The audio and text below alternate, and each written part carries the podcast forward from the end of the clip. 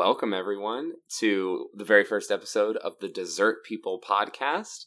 My name is Sean Lavellet, and my pronouns are he, him, and I'm joined by my wife and lovely co-host. Hi, I am Cheyenne Lavellet, and my pronouns are she, her. Yeah, so we are starting a podcast, apparently. We are both big Claire Saffitz fans, and Claire is from Saint Louis, where we live. So we just got her book, uh, Dessert People. Sorry, Dessert Person. We're the Dessert People. Um, and we're kind of looking for a creative thing to do while we're mostly at home due to the pandemic in these trying times. And so we thought, why not start a podcast? What our idea is, is that we're going to be picking one recipe to bake in each episode. We're going to bake it together in our own home kitchen, and then we're going to discuss it here on the podcast. We're going to talk about what we liked about the recipe, what went well, what didn't go well, maybe whether we would do it again, what, if we would do anything differently in the future. Just to be very clear about the podcast, this is a complete fan cast. We are not affiliated in any sense with Claire Saffitz. Would or, love to be. Would love to be. She's great. But we, we are just people who like to bake and who really like this book. Yeah. So do you want to talk a little bit about our baking background? Absolutely, yes. I think I'm probably the more practiced baker of the two of us. I grew up baking with my grandma. Uh, she taught me how to bake pies, I think was the first thing we ever worked on. But I've always loved baking desserts. So I grew up mostly baking pies, cakes, bread, rolls, things like that. And yeah, it's always been something that I've found pretty relaxing. I joke about that I stress bake. So generally, like, during graduate studies or finals, I would always be baking something. I once baked baguettes in the tiny oven of my college dorm during finals week because I just needed to do something creative. So yeah, it's always been my kind of outlet in that way. I, however, am not a seasoned baker. I grew up cooking with my mom a lot. We would watch the Cooking Channel a lot. We would watch Iron Chef. So cooking and making dinner was something I did a lot growing up. But my dad also did not like sweets. He didn't like any sweet dessert or sugary thing. And it was just my mom and my dad and I growing up. And so it sort of felt like pointless for us to bake something because only two of us can eat it. So I'm coming into this with much fresher eyes and an unseasoned technique or background. I actually think that I'm a, a very good target audience for, for Claire because she says in the book that everyone can bake and that there are no just cooks and that there are people that are just don't know that they are ready to cook and don't know that they like to. I'm sorry, people that don't know that they like to bake and that haven't tried it before. Yeah, that first part was the plot to Ratatouille. Yeah, yeah. So without any more introduction, let's talk about our first bake.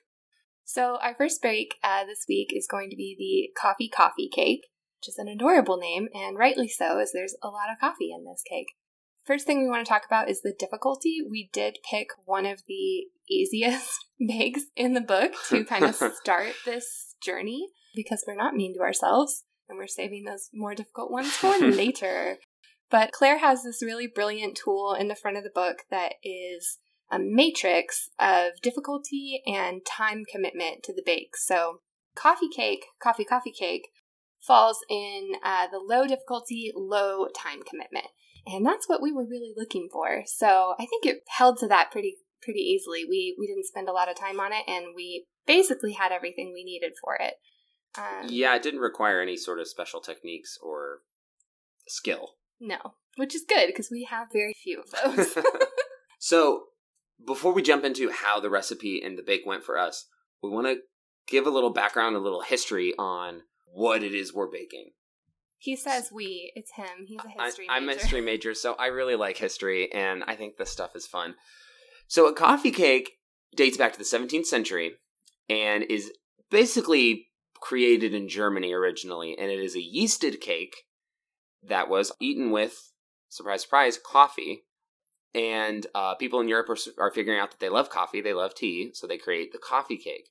Claire Saffitz's coffee cake, however, as you can tell from the title of Coffee Coffee Cake, is jazzed up with adding actual brewed coffee and instant coffee. So I was rather surprised to find out that a coffee cake doesn't normally have coffee in it. Coffee cake is also the base for Claire's gooey butter cake recipe, which is a Saint Louis classic bake that people think was adapted from German immigrants who came to Saint Louis, started baking coffee cake, and then the city created the beautiful creation called gooey butter cake, which we will get into into a later episode for those of you who aren't from Saint Louis. And we'll discuss whether or not we want to call it a beautiful bake or not.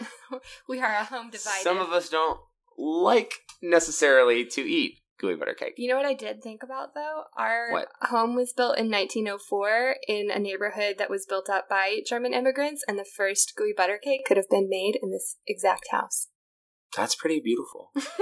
And Claire Saffitz's gooey butter cake will be made in this house eventually. Eventually. So now we'll talk about kind of what the recipe is like. One good thing about this taking place during the year twenty twenty is that it did call for instant coffee, which normally we don't keep in the house, but we had recently purchased some. I say recently, like five months Probably ago. Probably six months what ago, is time? eight months ago. Um, we had purchased some for the all-powerful Dalgona coffee that was everywhere on everyone's timelines at the beginning of this mess, and we made about two of those, so we had quite a bit of instant coffee left over.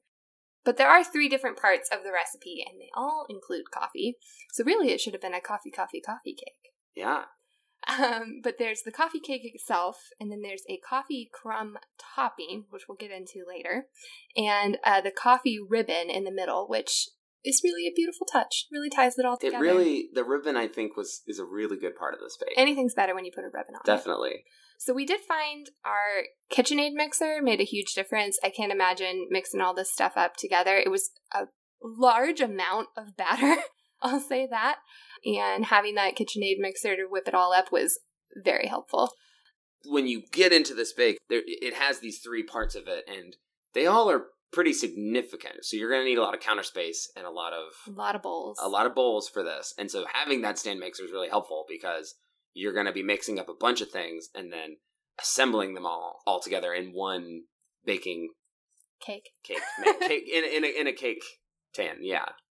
So uh, Sean was the one who did most of the assembly on this part. I was overseeing.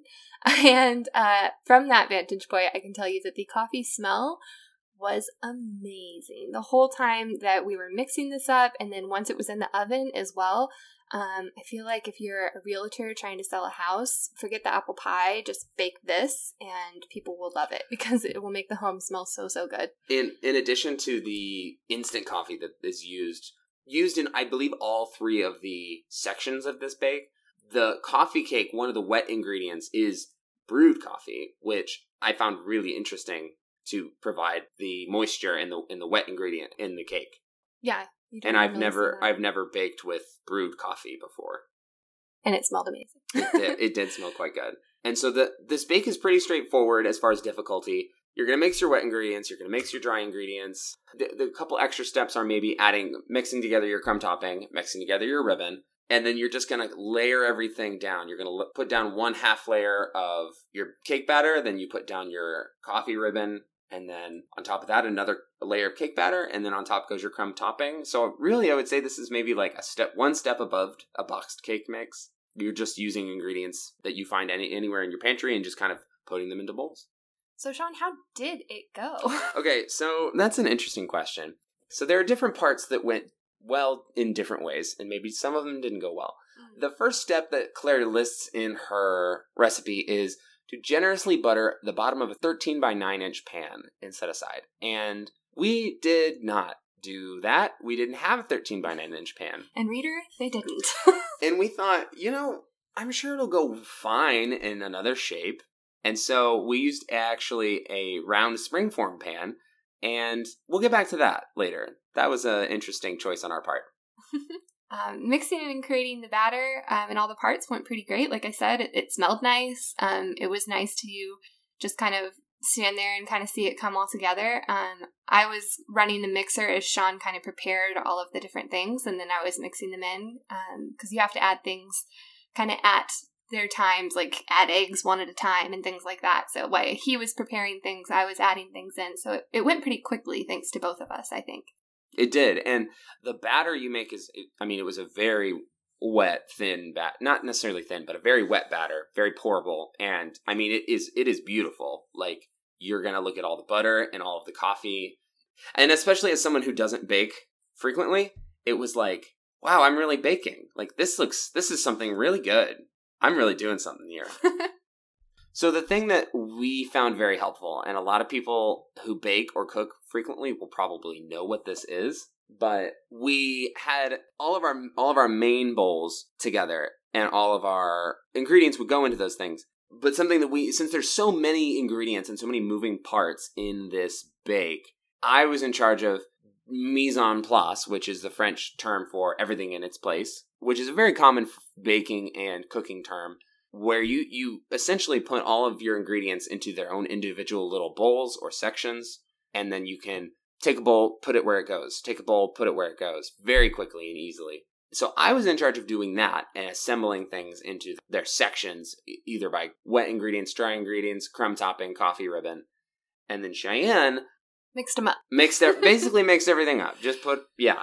But it is really helpful. You watch a lot of, like, cooking shows on, on YouTube, or um, and you see them have, like, everything in the little bowls, and you think that's mostly for presentation, because it looks nice to be like, oh, and two teaspoons of salt. And you're like, well, why would I do that? I'm just going to pour it out of the salt thing. But it, it does really help. It's actually effective to have all those little things set out, because then everything's measured. You're not, like, measuring over the bowl, which can sometimes cause accidents. Not, not, a, not a great idea. Not a yeah, great idea, no. Especially with salt. Don't love that. Um, so it is really helpful. Fun little hack that probably everyone knows. Probably everybody knows, but I'm a big proponent of it. When I cook, I find it very fun to put everything in little bowls. Sean loves buying new little bowls, and he'll say, well, we can mise en place with them. Yeah. Because we can't with the forty we already have. So our bake. Cheyenne, how did our bake go? So the baking... You know, we really had them in the first half. It um, it was really going well. It was smelling amazing. It was looking beautiful. I had mm-hmm. high... high hopes for both the rise and the outcome of this bake. It wasn't until about twenty minutes in that the concerns started to come forth. That pan choice that we made in the beginning really came back to bite us, I think, because the cake had a lot of great rise. We were seeing it rise up, but it was that crumb coating, which was delicious, but pretty heavy. It's, it's you know, it's thick, it's crumbly. Um, the pieces are, are dense, so there's a lot of weight to it. And because the cake was kind of squished into this springform pan, um, it was a lot thicker and had a lot less surface area. So the crumb coating sitting on top of that was like a dead weight. Um, so we began to see as it rose, the edges rose a lot more and were looking really great. Um, the crumb topping was looking really crispy on there. And the middle of the cake began to uh, dip down a little bit, maybe feeling a little depressed in there. Yep, um, and yep, I started to yep. wonder, oh, I think that we may have put too much crumb coating on it, and it's weighing it down because it's not rising like it should. And once we actually took it out of the oven and let it cool, the middle sunk down even more. Bet you didn't to, see that coming. To the point where the, the cake was, the top of the cake was concave. And we did insert several skewers throughout the baking process. I think we gave it an extra fifteen minutes. We just did. Because yeah. it was still coming out yeah. pretty wet, uh, even after the full baking time. So we knew we had messed up at that point, I think. Mm-hmm. Uh, but eventually the skewer did come out clean. So we thought, all right, we're, we were pretty good here. And that's when we brought it out. And yeah, it did, it did totally create a, a nice little bowl, a yeah. cake bowl, really. Yeah, definitely. If it would have been in the right pan, the the cake itself would have been less thick. It would have had more surface area for the crumb coating to disperse onto, and it would have baked more evenly. For sure. And we have since ordered the right pan for the next time that we bake with something like this. We've learned our lesson that actually the pan that they recommend is pretty important. Who would have thought? So uh, let's talk about taste. How did it taste, Cheyenne? Well, it depends on which part of the cake you took a bite from. Sure. So sure. The edge of the cake, amazing, fantastic, lovely. It was had a great crumb. The texture of the crumb topping on top was delicious. Uh, the coffee ribbon you could really see, and it was a fun little little surprise in there. Um, it was only when you got towards the middle of the cake um, that you got to get that real nice... stodgy, as Paul Hollywood might say. Esmeraldo. I, it quite raw quite... dough, yeah. But if you like a fudgy brownie, you might have been like, mm. But I don't think anyone wants a fudgy uh, coffee cake. No, it's not what you're after. It no, was not no. ideal. We did not eat that part. But but I think that when you, the parts that we did eat that were properly baked were really good. And I really actually liked the addition of the coffee ribbon. And I thought that that was like a little jolt of extra flavor in in this cake, which is, to be honest, this is going to sound silly, but pretty cakey. Was it really? Which, yeah, which, you know, is not always, which which which can be kind of, I don't know what the word I'm looking for here is, but some people don't like it. Like, I'm a pie person. I would much rather have a nice pie than cake. I yeah, and and, and the I, ribbon really changes. The it. ribbon changes it because it cuts through kind of the bread, the breadiness, the floweriness of the cake itself. Yeah, and gives it a little something. And and it's pretty to look at. Like, if you just got a, if we had been able to cut it nicely and got a cross section on that, it would have mm-hmm. looked better than just if you were, you know, like a white cake. That doesn't look nice. Right. That's absolutely. Why we invented frosting. If we're thinking about things to do in the future for this bake, what would we do differently about this? Get the this? right heckin' pan. I think that's the, like, that's the, that's really the kicker, isn't it? Get the right pan. Considering the, the rest of this book, this is one of the easier bakes in the book, and if we're going to do some of these more complicated things, like, what's the one that's in here that is just absolutely the one that's like, bananas? If you can't get the it's tears of a cro- milkmaid. Cro- oh, here's a French, big French word. Croquembouche? Croquembouche? Sure, yeah. C'est vrai. That's going to be like, you know, last episode probably. But the big finale. The big the big ta-da. But but what we're saying is you got you want to get the right tools. And I know that's going to sound silly to people who are perhaps more bake, more experienced in baking than me, but it is it, it is critical. I will say, I think Claire, if you're listening, I think that uh, she would be very supportive of us kind of winging it and just being like, we're going to pick the right tools. Because something she says in the beginning of the book is that people like to think that that is the way you think about cooking. That cooking right. is very, like, impulsive and fly at the seat of your pants and just, like, add a little bit of this, a little dash of that. And it's very, like, kind of free in that way. And mm. that baking is more seen as, like, oh, this exact science and you have to weigh out your ingredients. And that's why it's more intimidating to people. And she wants to, in the book, make people feel that creativity and kind of winging it um, expression in baking. So right. I think we nailed that part, Absol- honestly. Absolutely. Because we're, we when we got through, when we started the bake, we realized we didn't have the right pan. And that we've already psyched ourselves up to have coffee cake. And we didn't want to go out and buy a pan or wait to order a pan. And we thought, let's let's just try it. Let's just try something different and put it in this pan. Go out to buy a pan in this economy? I know. Maybe if I were to do it the same way again, but change something other than the pan, I would add less crumb topping. Oh, yeah. If we would have, like, cut down the batter and put less crumb topping on, especially in the middle. Yeah. Because I feel like we had extra crumb topping, so just kind of it got piled on. It, we had so... We used all the crumb topping. And that was, like... But that was... Baking it with pie weights on yeah, top, Yeah, right, right, right, right, right. And so... Honestly, I wouldn't. I would call this one a success because what we baked and what we ate was good. We tried something, and for forty-five percent of it, it tasted good. It was great. Yeah. So for our last segment, um, we've decided to call this the patisserie window, um, and that is just that we don't only love Claire Saffitz and the cookbook Dessert Person. Um, we're also big just foodies in general, and really. Love following our favorite chefs and our, our local favorites. Um, so we wanted to have a little bit of a ending segment where we got to highlight some of those some of those other passions. So we're calling it the patisserie window because what better way to describe looking in and seeing something tasty than a patisserie window? So Cheyenne, tell us, what are you looking at in the patisserie window this episode? Oh, well, I'm so glad you asked. Um, so mine actually is a little uh, on left field. It is a game, and it is called Cake Bash. If you've played Fall Guys and you've watched the Great British Baking Show, it's if those two things decided to have a baby and make that baby available on the Nintendo Switch.